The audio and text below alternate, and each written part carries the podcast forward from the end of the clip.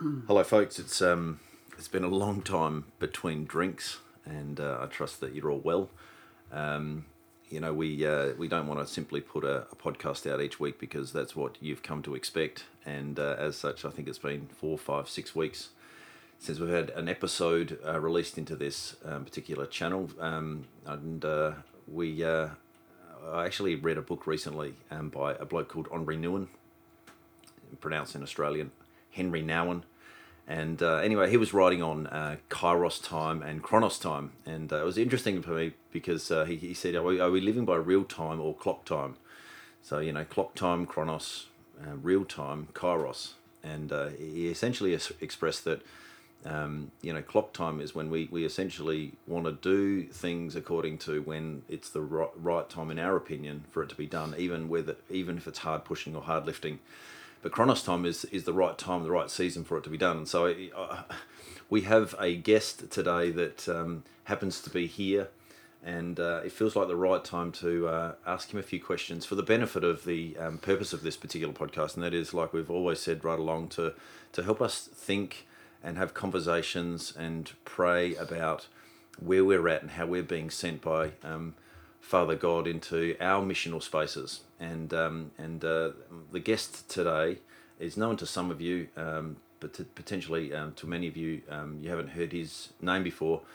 Um, speaks uh, into church matters and kingdom matters uh, with such clarity and uh, with with very well thought through um, time and and he had, and has a gift in teaching uh, such that I'd love to ask him some questions. I'm going to get a lot of benefit out of this.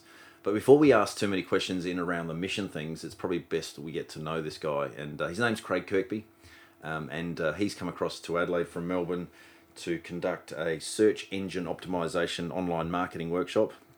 We won't be talking anything about that today. Um, so welcome, Craig. Thank thanks, you, Craig. Thanks for uh, jumping into my cube. The studio uh, is the elaborate name for this little box. Um, and welcome to Adelaide. It was interesting to see that a bloke from Melbourne steps off a plane and says, "Oh, it's chilly here." I thought, "Wow, you've come from Melbourne, mate." Uh, so, look, I, I wouldn't mind just for our listeners' sake uh, hearing a bit more about who you are, where you're from, and uh, what brings you here.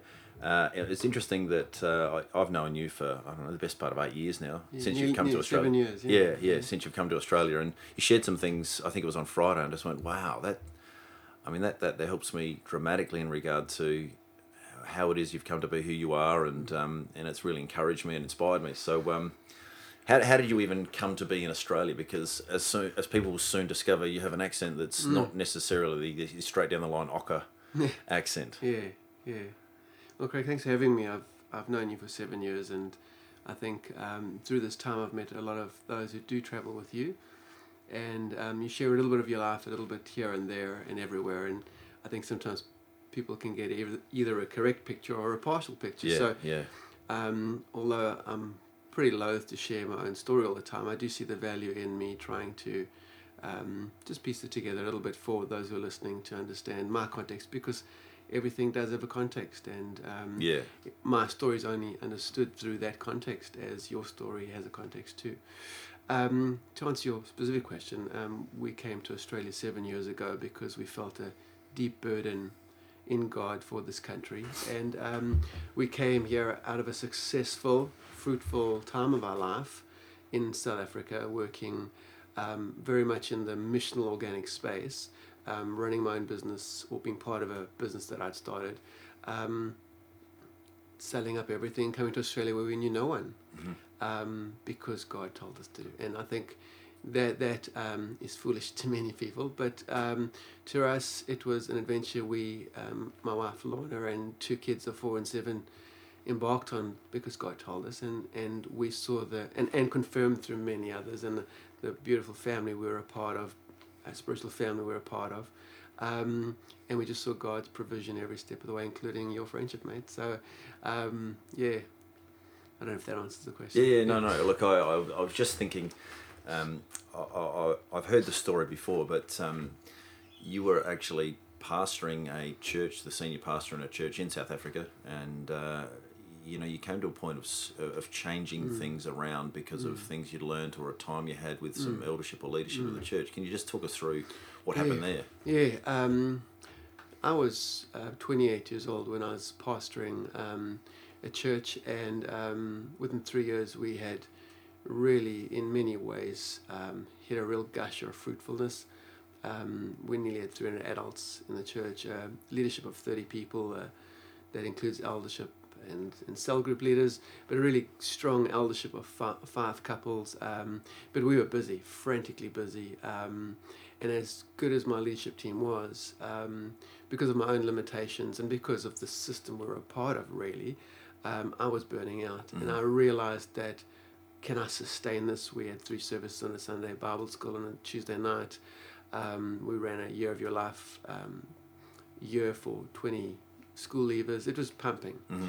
Um, and if you'd asked me what does a su- successful church look like, I'd say, well, hey, have a look, yeah. Right. But but I realized that um, everyone was watching me burn out, and as much as they wanted to do more and would do more if they could, our system didn't really allow that. So um, I took a bit of time of reflection out and sought out some counsel from a man old, much older than me in the faith who had was in a total different family stream to me even, but had gone through burnout himself and recovered and asked him to analyze my life and he helped me realize I am a candidate for burnout 10 years down the track. Right. So I'm like, oh, Father, what do I do? Um, it, so that was happening in my own heart. Um, as an eldership, we were um, we were group of five men and our, our, wives who were tracking together. Every Thursday night, the men would meet together for two hours of fellowship and prayer and about 30 minutes of business. It really was a fantastic eldership mm, group. We mm we because I think we've honoured relationship and prayer, business decisions were fairly easy to do, and so it was certainly not a business kind of setting.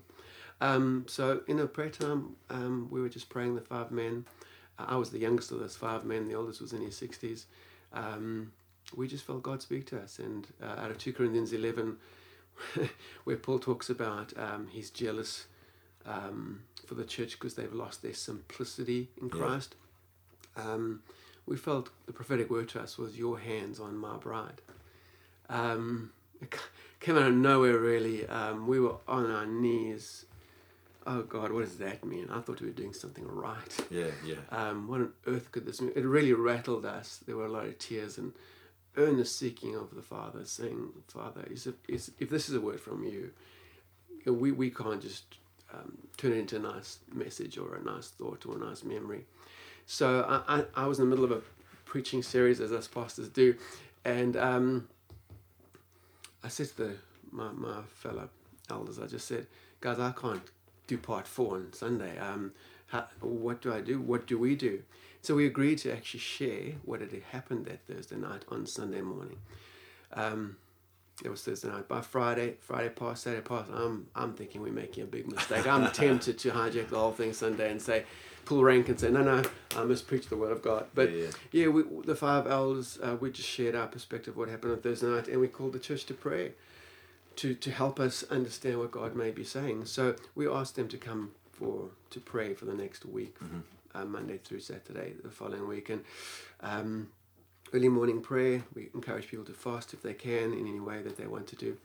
Um, just we wanted to communicate our appropriate uh, soberness in what we had heard and yeah um, just how much this had rattled us. Um, so Monday morning, I'm up at five o'clock, getting ready to go to early morning prayer meeting at six, thinking, okay, I've just made the biggest pastoral blunder in history. Um, who does that kind of stupid stuff? Yeah. Um, so I'm driving there thinking we'll probably have a few crazies.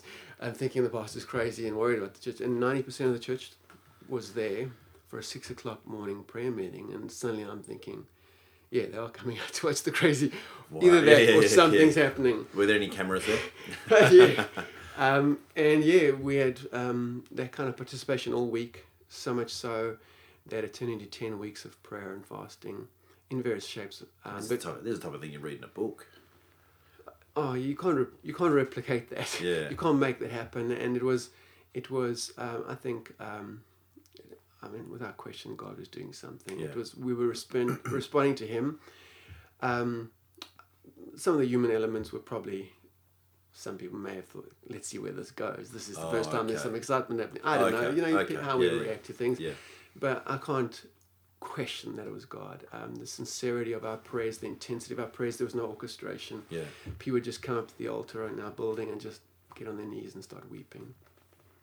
Father, and seeking, Father, what do you want to change in me? What do you want to change in us? There was a real spur of contrition and repentance. Mm.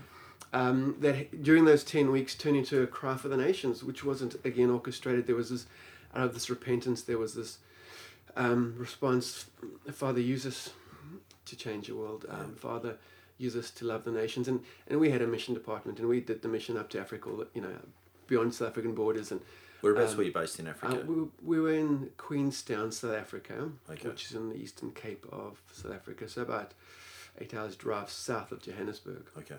Is that where you were born, bred and buttered, or that was? No, I was I was born, bred and buttered in Johannesburg, and then felt this call to this town called Queenstown. It was a fairly small town, um, and and so, so during these these ten weeks, we we um, got to the point where we were prepared to throw everything out. Um, deep internal reflection on my own part as a leadership, as a church. Um, Sunday mornings even became about seeking God, listening, waiting. What are you feeling? What are you hearing? You just can't manufacture that anyway. You really. can't. You Yeah. can't. Uh, No, you can't. It was definitely the Lord, and I think there was enough brokenness in us as a leadership to say, um, we don't want to hijack what God's doing. We, we don't want to quickly run aside and, and nail it for ourselves and tell the people what this is. Yeah. God's doing something, and we need to get our hands off the bride and, Yeah. and let the Holy Spirit do what He wants to do. So even we can the we had a lot of cell groups that meet most Wednesdays, and we just said let's all pull together, Yeah. just to listen. So there was for, through ten weeks, um, early morning prayer where we had a fantastic turnout all the time, uh, and then these Wednesday and we, we canned all the programs we were doing. We had a kind of a tele, tele a telephone counselling center which we kept going. That was the only thing we kept going um, just so we could listen. And through that process, um, we had seven people on staff. We as a staff all agreed um, that within the next year we'd all find secular work. What, what, what drove that? It, it, it was this. It was a realization that um, we own two properties and we were renting a third, and seventy to eighty percent of our budget was going to rentals and, and salaries for staff. And we thought um, we want to reverse that. We want to see that kind of money given to the lost, the poor, the broken, who are just around the corner. In Africa, you don't have to go far to Okay. find a great need. and why are we paying? Why are we putting eighty percent of our income it wasn't like you guys needed a re- reality check or anything like that. It was driven out of a where are the resources going? Yeah, good point. Uh, I, I think on hi- look, we made this up as we went. Uh, there was no book for us to follow. We had great spiritual fathers in our life, like Tony Fitzgerald, um, and and others who spoke into it very clearly and helped us at points where we probably would have um, tried to seek control Oh, okay. Yeah, yeah. uh, and try to steer it. Um, Tony recognized something was happening, and I was in regular contact with Tony Fitzgerald, and he said, "Craig, just create space for God, create space for God, create space for God. Listen, listen, listen." So, without that coaching, I'm quite sure we would have made we made other errors, but we would have made some m- more serious errors that may have aborted what God was doing. Just just an, as an adjunct before we continue the story, Yeah. um, Tony Fitzgerald, just give us a, a brief Wow, connection um, for, a, for that. I mean, uh, it's difficult to do. No, no, no. Uh, uh, I, I um, after I came to faith in Christ in um, my first year uni, um, out of a very secular um, worldview, um, pursuing a sports career, um, I quickly made advance in the biggest church in South Africa called Rhema Ministries and was on part-time pastoral staff there.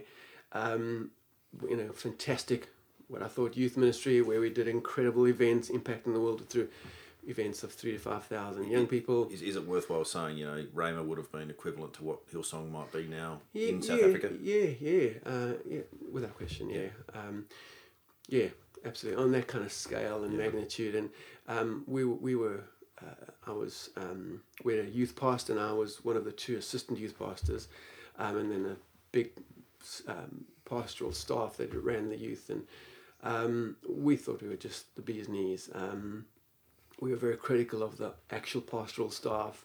Old school, Like of the- friction between us. Really? On Oh. the same team, Well, essentially? Actually, there's 300 pastoral. The old guys and the young The guns. staff was 300 pastors. That's, that's a Say- massive say- church. that again. 20,000 people in the church. Wow. 300 pastors, uh, let alone all Team the other within staff. teams within teams. Within the- and we were the youth team, and we were going to show the old guys how to do it. we had no father figures in our lives. And, Yeah, right. and the sad reality is, is many of those um, young men that I was peers with then um, are not serving the Lord today or um, far from their calling and destiny. And um, we, we look, it was a big ego trip. Um, I came from a, a secular world where I was trying to make a name for myself, found Jesus, he saved me deeply, um, humbled me, turned me inside out, and then suddenly found myself in a church world where we're chasing the same things. Yeah. And I don't know why, but um, I was what? I'm trying to think, 20, 22 by that stage, 23, somewhere around there, thinking, um, I'm not really enjoying this. We're doing a lot of, for, I already see the man, manipulation tactics of con, you know, altar calls and how we're doing these kind of things. And Yeah.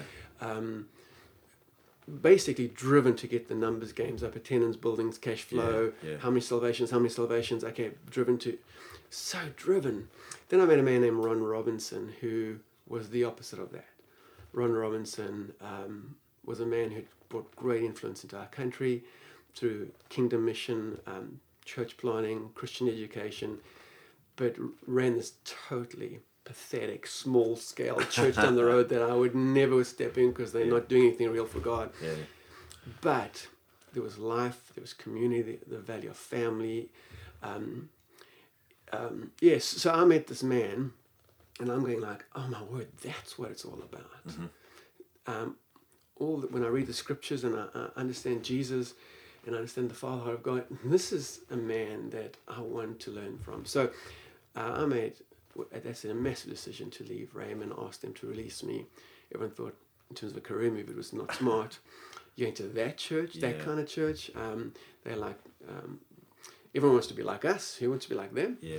Um, and I sat under Ron's ministry. Um,